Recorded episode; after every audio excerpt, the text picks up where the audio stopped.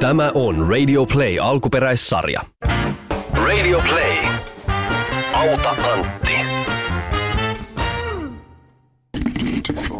Telineet huonosti. Oikein hyvää. Oikein hyvää ja oikein hyvää. Kevät koittaa, sanos Pippeliniemen nuorempi isäntä, kun pusikosta siideri löysi. Oletteko pelannut tätä peliä koskaan? Siis, että joku huutaa, että sananlasku ja osoittaa jotakuta toista sormella ja sitten on heti kerrottava sananlasku. Siitä ihan improvisoiden nopeasti. Meidän versiossa yleensä ne sananlaskut oli just tämmöisessä rakenteessa, että ensin tulee joku lausahdus ja sitten, että kuka sen sanoo ja mitä se teki, kun se sanoo. Esimerkiksi, että kylläpä viheltää huus Raippaniemen vanhempi piika, kuin tuulta vasten. Mä oon aika tyytyväinen tuohon. Tällä kertaa tuota noin, niin tuli palautetta ää, sitten puolestaan erityisherkkyyden puolustajilta, kun viime viikolla tuli vastustajilta. Ja tota, nyt tuntuu siltä, että kyseessä on niin erityisherkkä aihe, että mä en aio puuttua siihen enää koskaan. Menkää tappamaan toisenne vauva.fiin sivuille. Minä en, en nyt jaksa tässä asiassa toimia foorumina. Kiitos. Tänään vuorossa on kuolema ja sairaudet, joten mikäli semmoinen ahdistaa, niin mä kuulin, että Sami Hedberiltä on tullut just sketsisarja ulos. Menkää sitä katsomaan internettiin. Ohjelma, jota kuuntelet, on Auta Antti. Minä olen Antti ja minä autan. Varoitus. Kaikkia vinkkejä, mitä tässä ohjelmassa annetaan, saa käyttää vain omalla vastuulla, sillä vinkkien antaja eli Meika Mahmeliini ei ole minkään ala ammattilainen. Nyt kävi niin, että mä en siis keksinyt tähän, mä oon yleensä aina keksinyt nämä valmiiksi, niin en ollut keksinyt, niin sieltä tuli nyt tommonen. Olkaa hyvä. Lähetä kysymyksiä kirjallisessa muodossa Instagramissa osoite on näitä Antti Holma sähköpostitse kysymyksiä saa lähettää osoitteeseen autaantti.gmail.com. Voit myös äänittää, videoida tai muulla tavalla kuunneltavassa muodossa toimittaa kysymykset mulle ja minä laitan ne eteenpäin tänne.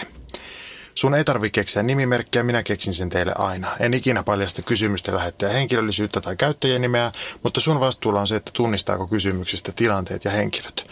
Älä lähetä siis sellaista kysymystä, jossa sanotaan esimerkiksi, että curling-valmentajani Jani Supermani Honkakosken jynkkeestä tuoksuu niin hyvälle, että nännini pyörivät sokkeleissaan ja päästävät kovaa ääntä. Mikä neuvoksi? Istunko suoraan naamalle vai kysynkö vain?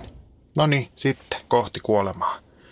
Moi Antti, osaisitko auttaa? Ongelmani on katastrofien pelko, joka estää nauttimasta niistä hetkistä, kun kaikki on hyvin niin kuin yleensä asiani ovat. Olen elänyt tasaista elämää, jossa totta kai mutkia ja mäkiä on ollut moneen suuntaan, ei kuitenkaan mitään poikkeuksellisen isoa ja mullistavaa. Jokainen kolotus ja patti kasvaa mielessäni poikkeuksetta syöväksi. Googlen ansiosta osaan ulkoa jo ehkä kahdeksan yleisimmän syövän oireet ja ennusteet. Hautajaiseni olen suunnitellut moneen kertaan. Vaikka suonikohjut ja astma ovat ehkä vakavinta, mitä minulle on sairausrintamalla tapahtunut. En edes tiedä, montako yötä olen valvonut vahtien lasten tajunnan tasoa peläten aivoverenvuotoa, vaikka edes kuhmua ei välttämättä päänkopsahduksesta ole seurannut. Kaikki haavat ja naarmut aiheuttavat stressiä, sillä niistähän voi aiheutua verenmyrkytys. Jos itselläni on kaikki ok ja hyvä olo, niin todennäköisesti jollakin läheisellä on sydämen tykytystä, eli alkava aortan repeämä, ummetusta, eli suolistosyöpä tai väsymystä, eli leukemia. Tässä ei ole mitään järkeä.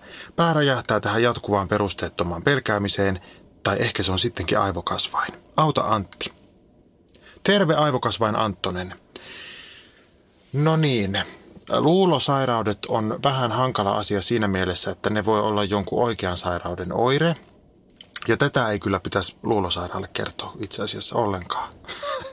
Mutta tietenkin lähinnä mä tarkoitan nyt mielen sairauksia, joka, joka myös siis kuulostaa tosi pelottavalta. Mutta tota, nyt ei tässä tapauksessa mitään sen kummempaa kuin ihan semmoista perusmasennusta tai ahdistusta tai jotain muita tämmöisellä mielen tummalla vyöhykkeellä tapahtuvia asioita, jotka sitten ottaa muodon tämmöisenä niin kuin luulosairautena.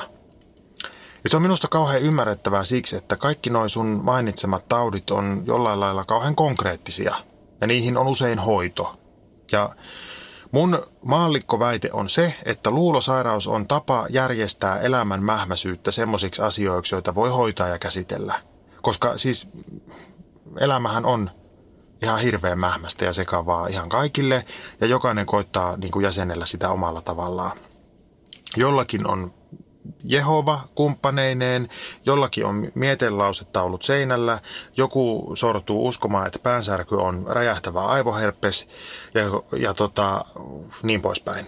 Päänsärky on kummallinen ilmiö, joka menee tai ei mene särkkylääkkeellä ohi ja saattaa olla tosi ahdistava varsinkin, jos se jatkuu pitkään, koska välttämättä sillä ei ole mitään syytä. Ainakaan semmoista syytä, mitä nyt voisi ihminen saada selville. Ja silloin on, voi olla helppoa ajatella, että tämähän on nyt sitten varmaan se, se räjähtävä aivoherpes, koska tota, sitten sille päänsärylle on nimi ja lokero ja sitä voi alkaa käsitellä. Mä jopa väitän, ja tämä voi olla vähän vaarallinen väite, että se luulosairaus on melkein jopa toive. Ja aivokasvain Antonen saattaa nyt vähän hermostua, mutta siis mä en tarkoita sitä, että ihminen toivoisi sairastuvansa, vaan se toive on se, että asioilla olisi järjestys ja nimi. Tota, mä en varmaan saisi kertoa tämmöistä, mutta mä kerron nyt kuitenkin, koska tota, ranskan peruna ei, ei ymmärrä vielä suomen kieltä, eikä välttämättä ymmärrä koskaan.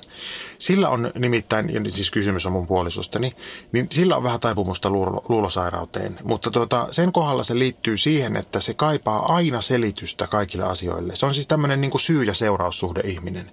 Jos tulee flunssa, niin se johtuu aina jostakin tietystä asiasta, esimerkiksi, että ilman hanskoja on metron tankoon koskettu. Jos on paha olo, se on jotain, mitä on syöty.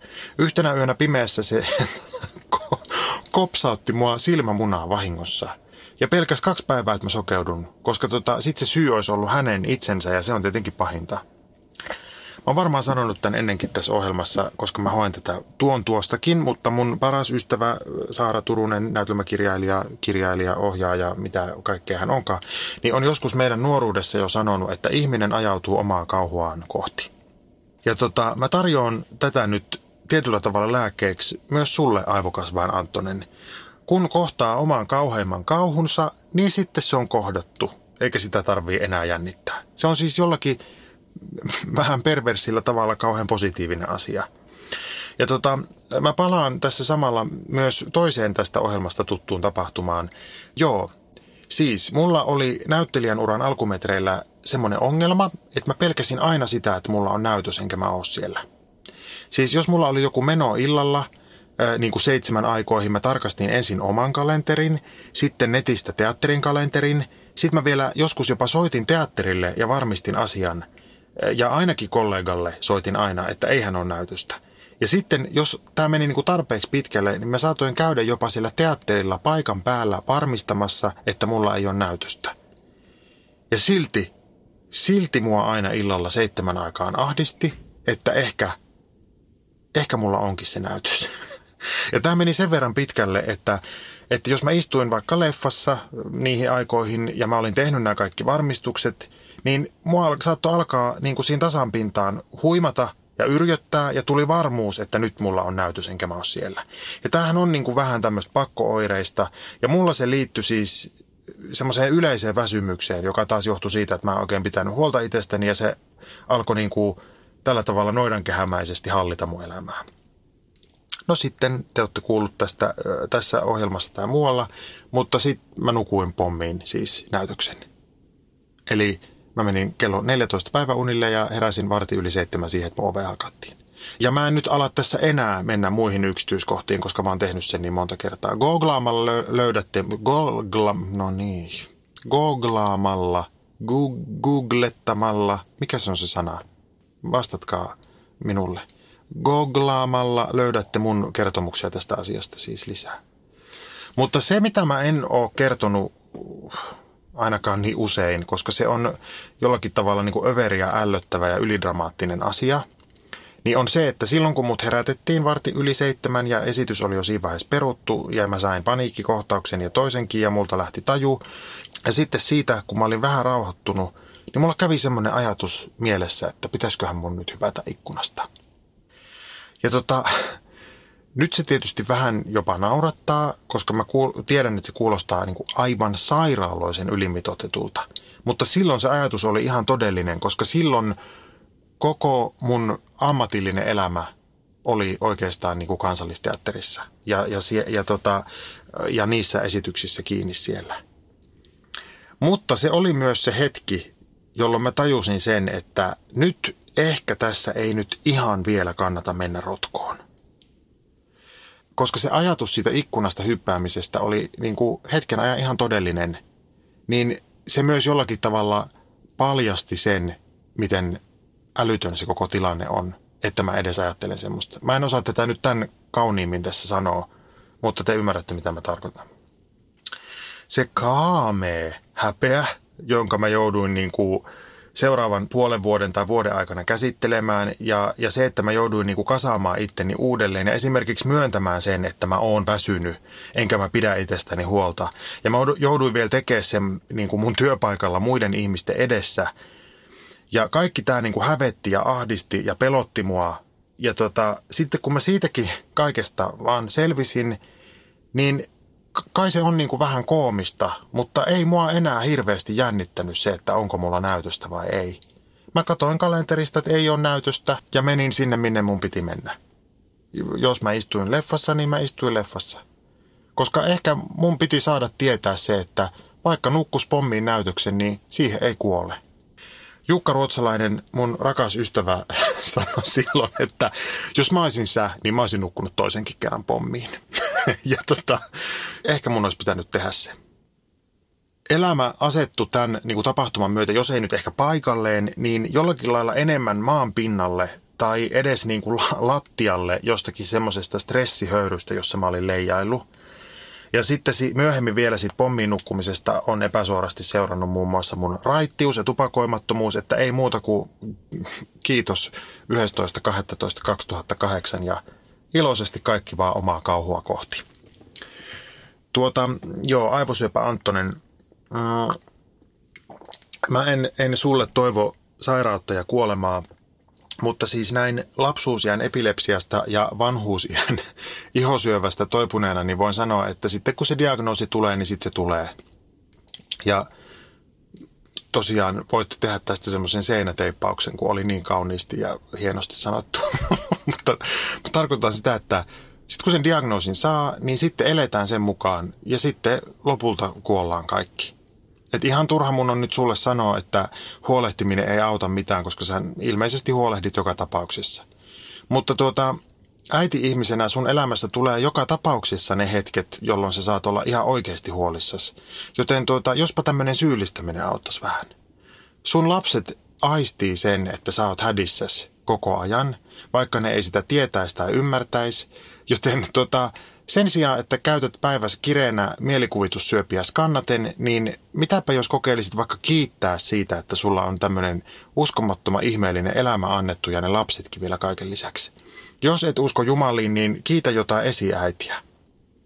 Tuota, mä aina joka ilta ennen nukkumaan menoa, niin listaan päässäni kolme asiaa, joista mä oon kiitollinen. Mä opin sen varmaan joltain aivan kauhealta Pinterest-meemisivulta, mutta mua auttaa nukahtaa se, kun mä muistelen sitä päivää niin kuin semmoisella ajatuksella, että mikä siellä oli hyvää, ennemmin kuin se, että mikä siellä oli paskaa, koska se paskahan pyörii siis lingon lailla päässä koko ajan.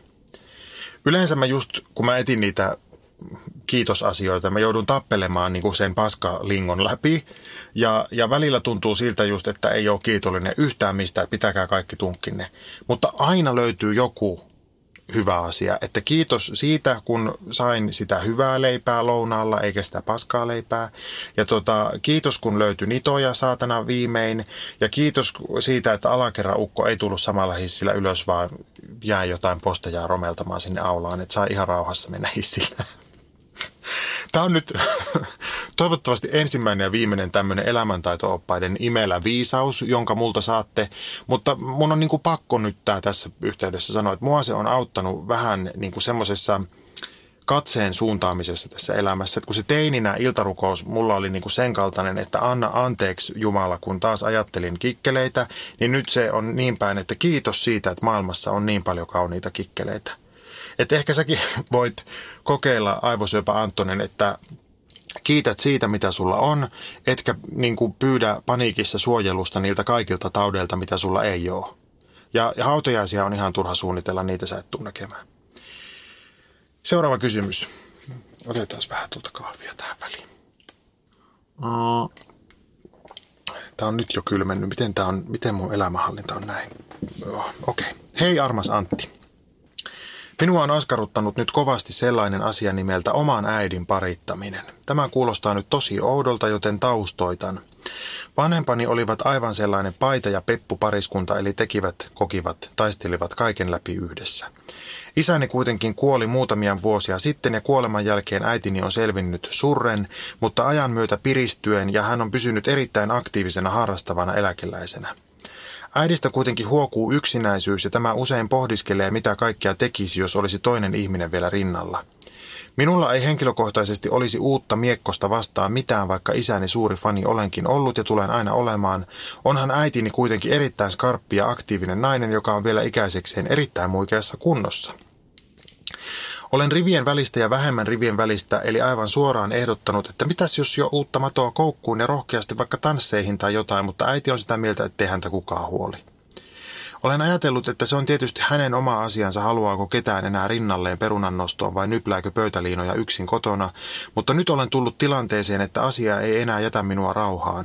Olen sairastunut vakavasti ja mitä todennäköisimmin päiväni päättyvät aiemmin kuin äitini ja huoli rakkaan äidin pärjäämisestä yksin kasvaa päivä päivältä isommaksi möykyksi. Nyt yksinkertaisesti haluaisin keksiä, miten löytää äidille mies ja mistä ikäryhmä kuusikymppiset löytää kumppanin. Vaikka en nyt valmista herrashenkilöä äidin eteen raahaisi, niin haluaisin antaa rohkaisevan potkun siihen suuntaan, että hop, äitimuori, markkinat on avoimet ja sinne vain. Auta Antti, kuinka löydän äidille hurmaavan herran, joka käy kalassa? Okei, ei pakollista, äiti osaa kalastaa yksinkin. Nostaa perunaa, no tämäkään ei pakollista, perunaa saa nykyään kaupastakin. Ajaa autoa liukkaalla kesi- kelillä, pakollinen taito, sillä äiti ei istu rattiin pimeällä, sateella, liukkaalla tai vähänkään epäilyttävällä säällä, sekä pitää äitiä kädestä, kun minua ei enää ole. Tiedän, että et ole kohderyhmää 60 plus, mutta tiedät niin paljon outoja juttuja, että ehkä osaat antaa vinkkejä tähänkin pulmaan. PS, minua ei ryystämisäänet haittaa. Tervehdys parittaja Parkkonen, tässä on nyt sulle ryystämistä ihan kunnolla.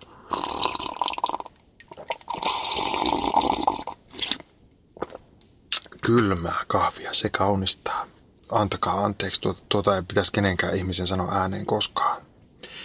Tuota, tässä ohjelmassa on nyt semmoinen juttu, että vakavasti sairastuneet ajaa niiden ohi, jotka ei kestä kuulla rystämisääniä. Anteeksi vaan, semmoiset on säännöt, minä en niitä muuta kuin noudata. Tämä oli nyt niin liikuttava ja ihana tämä koko kirje ja kysymys, että ei varmaan toista ole tullut tämmöistä eikä tule. Ja tietenkin ihan tarkoituksella laitoin tämän tähän ihan heti ensimmäisen kysyjän perään semmoisena pienenä muistutuksena, että elämä se on sairaankin elettävänä. Mun paapalla siis isoisällä oli lainausmerkeissä kaveri, sen jälkeen kun mumma kuoli. Molemmat siis mun pappa ja hänen ystävättärensä oli leski-ihmisiä siis ja muistaakseni oli vielä niin, että molempien puolisot kuoli silloin samoihin aikoihin semmoiseen samaan aika harvinaiseen sairauteen. Ja musta tuntuu Ikävä kyllä terveyskeskukset on hyviä senssipaikkoja just tästä syystä, että niissä voi niinku bondata jonkin yhteisen menetyksen kautta. Mutta se on ehkä kuitenkin vähän surullinen lähtökohta. 60 on vielä niin nuori, että en suosittelisi sitä paikallisen sairaalan tai terveyskeskukseen kanttiinin suuntaan vielä ollenkaan. Ja ongelma itse asiassa tässä ei varmaan ole ne paikat, joista niitä heiloja voisi löytää, vaan se, että sun äiti, parittaja Parkkonen siis, ei usko niihin mahdollisuuksiinsa eikä uskalla yrittää. Minusta on ihan mielettömän kaunista, että sä ajattelet häntä ja hänen tulevaisuuttaan, mutta mun neuvo olisi nyt sen kaltainen, että ole sen äitis lähellä. Meillä kaikilla täällä on rajattu tämä aika, mutta joillakin se on vielä rajatumpi kuin toisilla. Ja mä en niin kuin, nyt tarkoita sitä, että ole hänelle joku miehen korvike, vaan sitä, että ole sinä nyt hänelle sitä perhettä, joka hänellä on jo pienentynyt ja on mahdollista, että pienenee entisestään. Enkä mä, mä halua siis sitäkään sanoa, että kyllähän sitten kun yksin jää, niin jonkun löytää. Se vaan on elämässä sillä tavalla, että asioille täytyy olla avoinna ja, ja voi olla, että kun – omalla lapsella on vakava sairaus, niin vaikka sitä ei sen lapsen kanssa niin kuin käsikädessä kulkiskaan, niin ehkä se huoli on semmoinen asia, joka on sitten siinä niin kuin tiellä. Ja nyt mä just kun mä tätä tässä puhun, niin, niin tota, mun oikein täytyy nyt painottaa, että mä, niin kuin mä mä uskallan nyt sanoa tämmöistä, koska mä tästä sun viestistä päättelen, että sä oot niin positiivinen ja empaattinen ja tukevasti maan pinnalla, että jos mä nyt tämmöistä niin kuin tässä ehdotan, niin sä et syyllisty, koska se ei ole tarkoitus. Se vaan on niin, että läheisten menetys tai menetyksen mahdollisuuskin on semmoinen asia, joka ottaa oman tilansa elämässä. Ja tarkoitus ei ole nyt niin kuin syyllistää sua, vaan nimenomaan kannustaa elämään sitä omaa elämää ja olla omille rakkailleen, tässä tapauksessa sun äidille läsnä niin kauan kuin niitä päiviä riittää. Ja mä haluan niin uskoa viimeiseen asti siihen, että kyllä ne jäljelle jäävät sitten löytää taas oman tiensä. Tässä kysymyksessä sulla parittaja Parkkonen oli aluksi myös yksityiskohtaisempi kuvaus sun tilanteesta, jonka mä jätin nyt ihan kysymättä pois. Mutta tuota, siinä kävi ilmi, että sun omat voimatkin on vähissä, joten Mä vielä jatkan tätä ehdottelua, että jos mahdollista, niin tee semmoisia asioita sun äidin kanssa, mistä te molemmat tykkäätte ja mitä se jaksat tehdä. Ei nimittäin ole mun mielestä mitään parempaa tapaa saada ihmisestä viehättävää, kun saattaa se semmoisen toiminnan ääreen, josta se tykkää.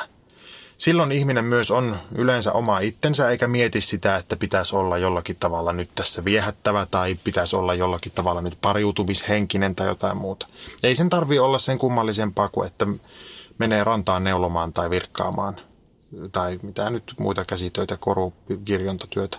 Siellä saattaa kyllä olla vähän kylmä vielä, mutta tuota, kohta on jo sen verran lämmin, että auringossa on ihan hyvä neuloa. Ja jos ei osaa neuloa, niin sen voi helposti opetella – Virkkaaminen on ilmeisesti vieläkin helpompaa, en ole varma.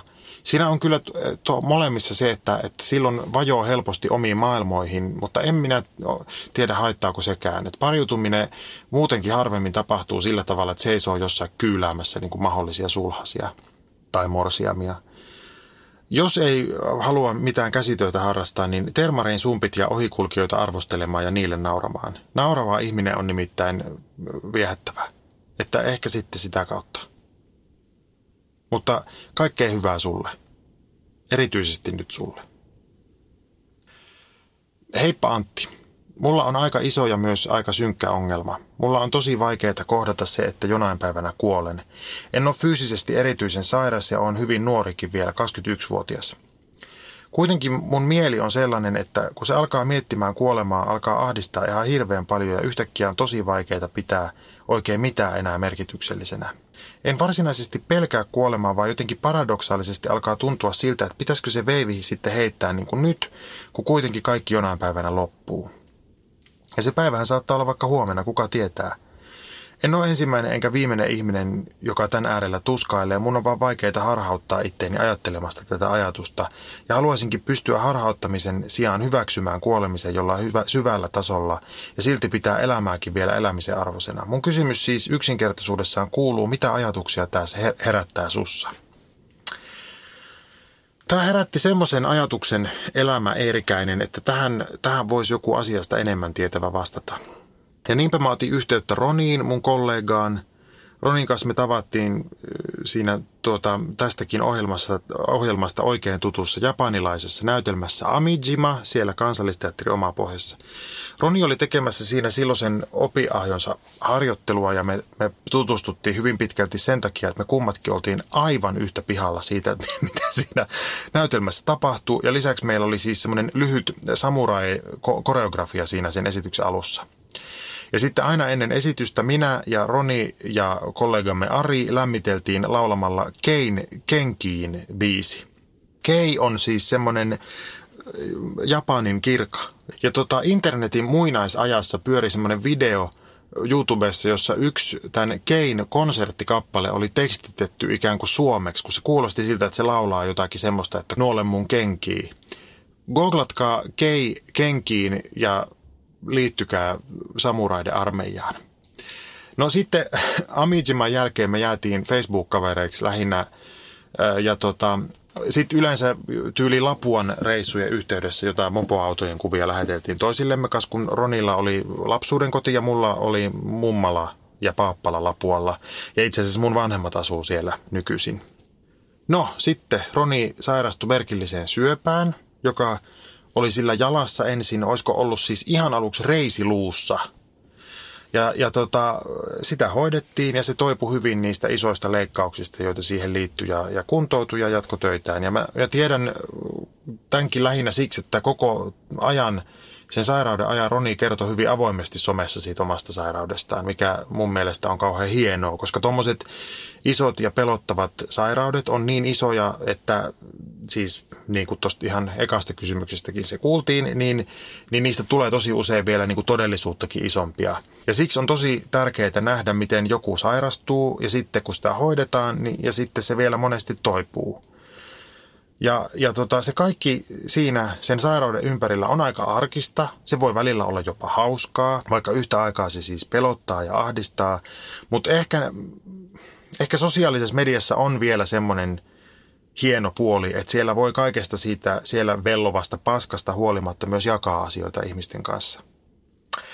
Ja sitten Myöhemmin mä sain mun ihosyöpädiagnoosin ja Roni oli silloin isona apuna, koska se oli ainoa, joka mun tutuista ties täsmälleen, missä mennään. Ja miltä esimerkiksi tuntuu se, että pitää sitä omaa sairauskertomustaan käydä läpi ja samaan aikaan kaipaa olkapäätä ja toivoo, että ne kaikki olkapään tarjoajat menis myös helvettiin. ja tota, vaikeita mulle oli, ehkä eniten, en, tai eniten vaikeita mulle oli se, että välillä just tuntui siltä, että – joutuu niin kuin rauhoittelemaan omia läheisiä, vaikka ehkä olisi itsekin kaivannut jotain rauhoittelijaa. Ronin kaikki hoidot oli siinä vaiheessa ohi ja se voi aika hyvin ja, ja kävi puolen vuoden välein kontrolleissa ja, ja se oli tietysti kauhean lohdullista mulle, että Roni oli toipunut. Ja, ja just siitä syystä siis, ja nä, tai itse asiassa näistä kaikista syistä, niin Roni on tässä jaksossa vieraana. Mä selasin meidän Messenger-keskusteluja niin kuin matskuksi ja sieltä löytyy just semmoinen pätkä, jossa mä valitan sille, että toipuminen mun leikkauksesta on ollut aika hidasta ja sitten siitäkin me molemmat puhuttiin, että miten ärsyttävää se sairastaminen on. Enemmän siis ärsyttävää kuin dramaattista, koska sitä dramaattisuutta ihmiset just yleensä jollakin tavalla niin kuin sairauden, sairaudessa odottaa ja lietsoo. Ja sitten me puhuttiin myös peloista, koska niistä on vaikea puhua terveen ihmisen kanssa. Mulla oli eri kokemus kuin Ronilla, koska mun melanooma oli siis ihon pinnalla ja kauhean jotenkin helposti käsitettävissä ja käsiteltävissä. Mutta Ronin syöpä oli siis siellä luussa, mikä on heti paljon ahdistavampaa, koska se on ihmisen sisällä. No onhan se tavallaan se ihosyöpäkin, mutta vähemmän kuin joku luusyöpä, jota ei edes pysty niin kuin näkemään tai jollakin tavalla hahmottamaan. Mulla ei myöskään mitään muuta hoitoa ollutkaan kuin semmoinen varmistusleikkaus, jossa poistettiin sen jo poistetun syövän ympäriltä vielä viipale ihoa ja sitten vielä kaksi imusolmuketta varmuuden vuoksi ja mitään ei löytynyt enää, niin sitten mä en tarvinnut mitään muita hoitoja. Ronilla, kun se syöpä oli ollut luussa, niin sen hoidot oli tosi tosi paljon raskaampia ja pidempiä. Ja se oli ollut sen mm, sairastumisen ja leikkausten jälkeen pitkään sairaalassa vuodepotilaana. Mutta oli siis tosi, tosi tärkeää löytää yhteys vuosien jälkeen ihmiseen, joka ei tässä asiassa tarjonnut jotain niin kuin henkevyyttä ja soodaa ja sitruunaa, vaan ihan siis tosi rehellistä ja lämmintä tukea. Ja silloin kun mä sitten puhuin jossain haastattelussa tästä mun melanoomasta, niin mä sanoin sitä, että mä inhoon sitä, että syövästä puhutaan niin kuin taisteluna. Koska mun suvussa on myös ollut monta syöpäkuolemaa ja yksi hyvin traaginen sellainen, jossa nuori kolmekymppinen mies sai keuhkosyövän, vaikka ei ollut koskaan polttanut. Kas kun elämä ei sillä tavalla ole johdonmukaista, eikä ole kuolemakaan – eikä ole johdonmukaista sekä, että kun mä puhun kuolemasta, niin mun maha kurisee kuin viimeistä päivää. Siis munhan se keuhkosyöpä olisi pitänyt saada, koska mä oon polttanut ihan sinisenä vielä vajaa kymmenen vuotta sitten. Mutta sitten mä sainkin ihosyövän, vaikka mä en todellakaan ole mikään rantaleijona.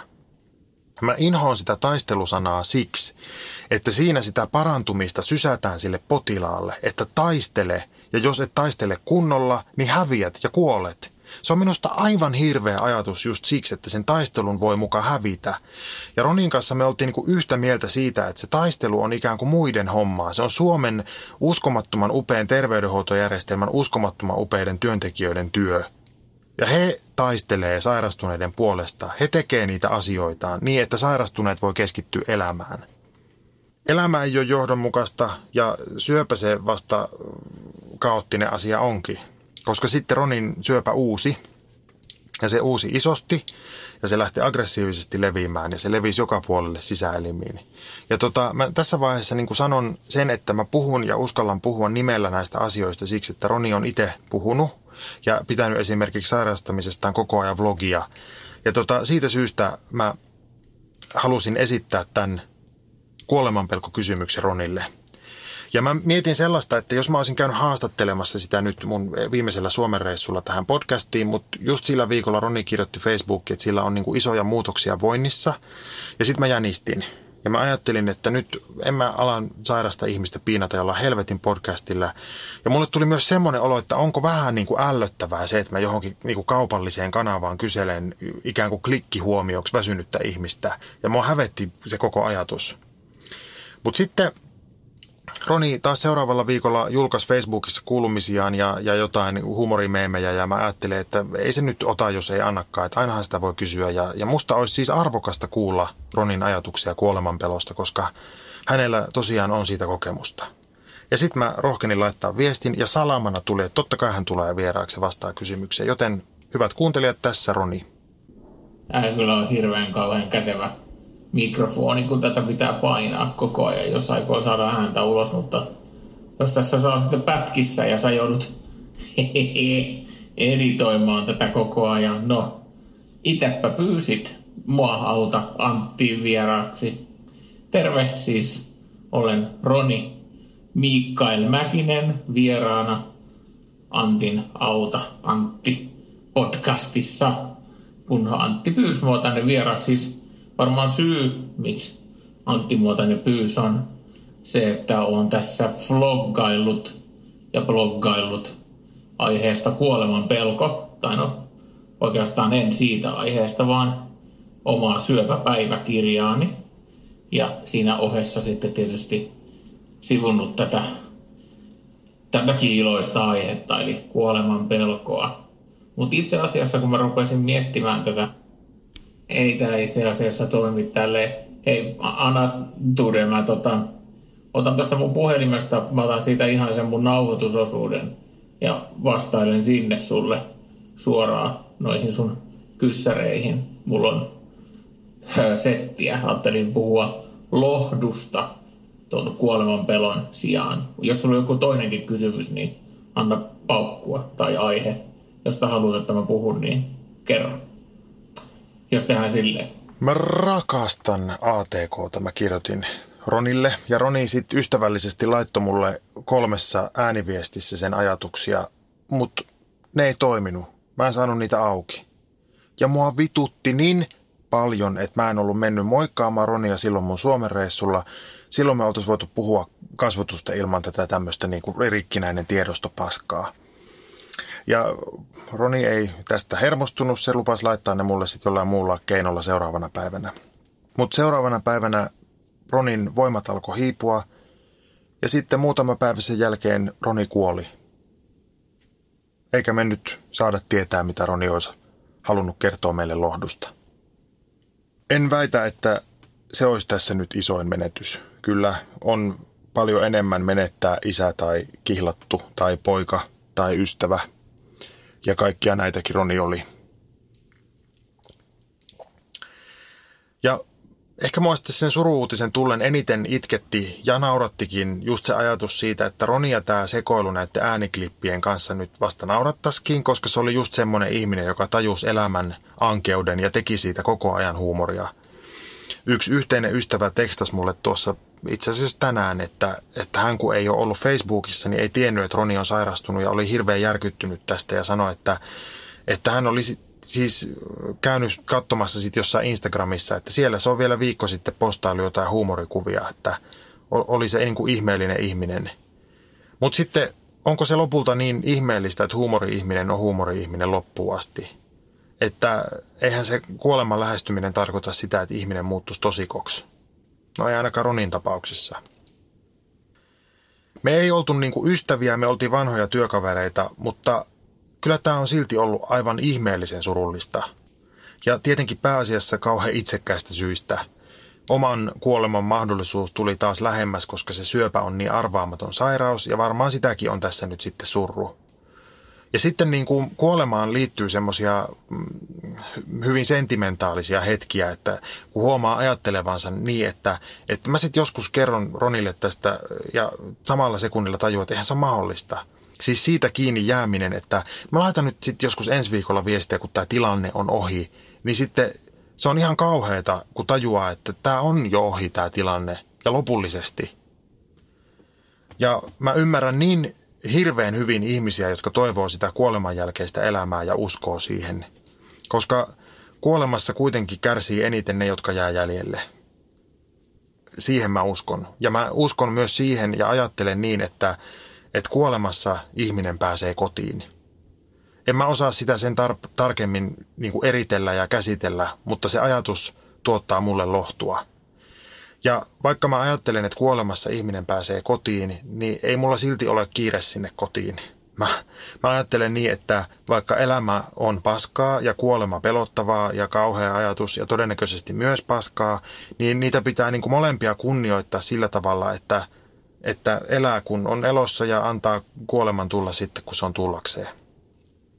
Ja silti, sanokaa mitä sanotte, niin kun mä Amijiman hengessä sitten laitoin Facebookiin hyvät silla-ylitystoivotukset ja pieniä animehahmoja semmoisen muovisillan päälle ja toivoin sitten siinä niin kuin puolivitsikkäästi Ronilta, että laita viesti, kun oot sitten sillan toiselle puolelle päässyt. Niin eilen istuin koneella tätä jaksoa suunnittelemassa ja yhtäkkiä tuolla meidän eteiskäytävässä jysähti ja pamahti ja mä tietysti sydänkurkussa juoksin sinne, että mikä nyt on. Niin semmoinen iso Turandot-operaa kuvaava taulu oli yhtäkkiä tullut alas. Ja mä nauroin, kun mä ajattelin, että no nyt se tuli se viesti sieltä toiselta puolelta. Kas kun siis Turandothan tapahtuu Kiinassa. Ja aina siellä Amijiman Japanissa meillä oli tietenkin semmoinen ikuisuuspaskaläppä, että missä me ollaan, tai, Taimaassa, mikä Indonesia, Kiina kun tämä on, no Aasia kuin Aasia. Ja olkoon kuinka huurusta onkin, niin mä ajattelen, että, että Roni tuuppasi Kiinataulu alas ja muistutti samalla, että, että jos se helpottaa meitä, niin me jotenkin kuitenkin saadaan ajatella, että ne lähteneet on täällä meidän kanssa vielä jollain lailla. Mä päätin, että se on se Ronin viesti siitä lohdusta, kun mä en saanut niitä saatanan klippejä perille. Nyt sisältövaroitus. Mä imitoin tässä seuraavaksi Amijiman japanilaista koreografiaa ja mä toivon, että tämä ei olisi nyt jotenkin tulkittavissa niin kuin rasistiseksi pilkaksi, koska tuota, siis siitä ei kysymys, vaan, vaan siitä, että me kaikki siinä työryhmässä rakastettiin häntä. Vaikka se oli niin ihmeellinen ja, ja, ja tavallaan kauheakin proggis, niin hän oli sen koko esityksen sydän. Mutta siinä oli semmoinen ongelma myös, että vaikka olisi saanut lukea selvällä suomen kielellä ne, ne kaikki asiat, mistä hän meille kertoi, niin mä en, mä en usko, että niitä olisi silloinkaan vielä tajunnut mitenkään. Ja varsinkin, kun hänen suomensa sitten oli vielä aika japanilaista, niin se toi siihen semmoisen mutkan, että kun hän ohjeisti meitä ennen näyttämölle menoa, että ei yksi keho, ihminen, pärtalo, seitsemän keho, menneisyys, tämä hetki, tyreväisyys, yhtä aikaa, kaikki syynnät, äläsi syö, Sörmesi, lotuskukka, hajokke, mene. Ja sitten me kaikki näyttelijät oltiin, että aha, aha okei. Ja nyt mennään sitten näyt, okei, selvä. Ja sitten me siellä pyörittiin ja yritettiin, eikä voitu katsoa toisiamme silmiin, kun me mukajapanilaisina oltiin henkien maassa siellä. Ja ehkä mä ymmärsin tai ymmär, luulin, että ymmärrän, niin semmoisen ajatuksen siitä japanilaisesta ajattelusta, että aika ei ole siinä kulttuurissa semmoinen samanlainen lineaarinen pötkö kuin meillä, jossa synnytään ja kuollaan, vaan ihminen on olemassa yhtä aikaa kaikissa ajoissa. Ja todellisuus liikkuu kaikissa su- suunnissa, ei vaan niin kuin menneisyydestä tulevaisuuteen. Mä ajattelen, että tämän pohjalta tai muutenkin, että tänne jää asioita meistä, eikä me oikeastaan ikinä saada tietää vastauksia salaisuuksiin, paitsi ehkä sitten siellä toisella puolella ja tuskin sielläkään. Mutta mun mielestä ylipäätään vastaukset on yliarvostettuja. Kysyminen on paljon kiinnostavampaa. Ja, ja ehkä kaikkea tätä voi harjoittaa, varsinkin tätä kysymistä, tutustumalla siihen, että mitä muissa kulttuureissa elämästä ja kuolemasta ajatellaan. Ja ehkä se oli siinä Amijimassakin hyvä asia. En mä tietenkään elämä Eerikäinen ole vastannut sulle suoraan yhtään mihinkään muuta kuin nyt, että tuota, mitäpä jos vaan keskittyisit siihen elämään. Ja siihen kysymykseen, että kannattaako kaikki päättää nyt, kun se joskus kuitenkin päättyy se elämä, niin vähän nyt tuohtuneenakin vastaa, että Ehkä ei nyt kannata tuhlata tätä elämän ihmettä tieten tahtoen, vaan, vaan olla ja elää rakkaittensa kanssa. Ja jos ei niitä ole, niin ottaa vaikka koiran ja rakastaa sitten sitä. Mä uskon siis siihen, että kuoleman portille mennään yksin, mutta kuolema ei ole yksityisasia, koska tänne jää aina ihmisiä jälkeen. Ja niiden takia jo kannattaa elää niin pitkään kuin saa. En tiedä, onko mitään ankeampaa maailmassa kuin omistaa podcast-jakso jonkun ihmisen muistolle, mutta tämä on Ronin muistolle omistettu, eikä se voi sille mitään paitsi lykkiä lisää tauluja mun seinältä. Mun ja Ronin viimeinen keskustelu meni Messengerissä näin, kun mä kysyin, että no miten terhokodissa menee. Roni vastasi, että täällä on liejukäärme ja söpöjä tätejä, ihania vapaaehtoisia. Mä siihen, että ja live-musaa huomasin. Toivottavasti on osaavia soittajia. Roni vastasi, oli, ja vaikkei oliskaan, niin arvostan. Yksi halusi antaa sähköpostinsa, että voin toivoa laulua, jonka saan sänkyyni, jos en jaksa nousta. Hän treenaa sen. Sitten mä sanoin, että ihmiset on parhaimmillaan ihan parhaita. Ja Roni vastasi siihen, että niin on. On yksi pieni juttu, joka keikkuu Ikean myyntitilastojen kärjessä vuodesta toiseen. Se on Ikeaa parhaimmillaan, sillä se antaa jokaiselle tilaisuuden nauttia hyvästä designista edullisesti. Pyörykkähän se. Tervetuloa viettämään pyörykkäperjantaita Ikeaan. Silloin saat kaikki pyörykkäannokset puoleen hintaan. Ikea. Kotona käy kaikki. Pyörykkäperjantai.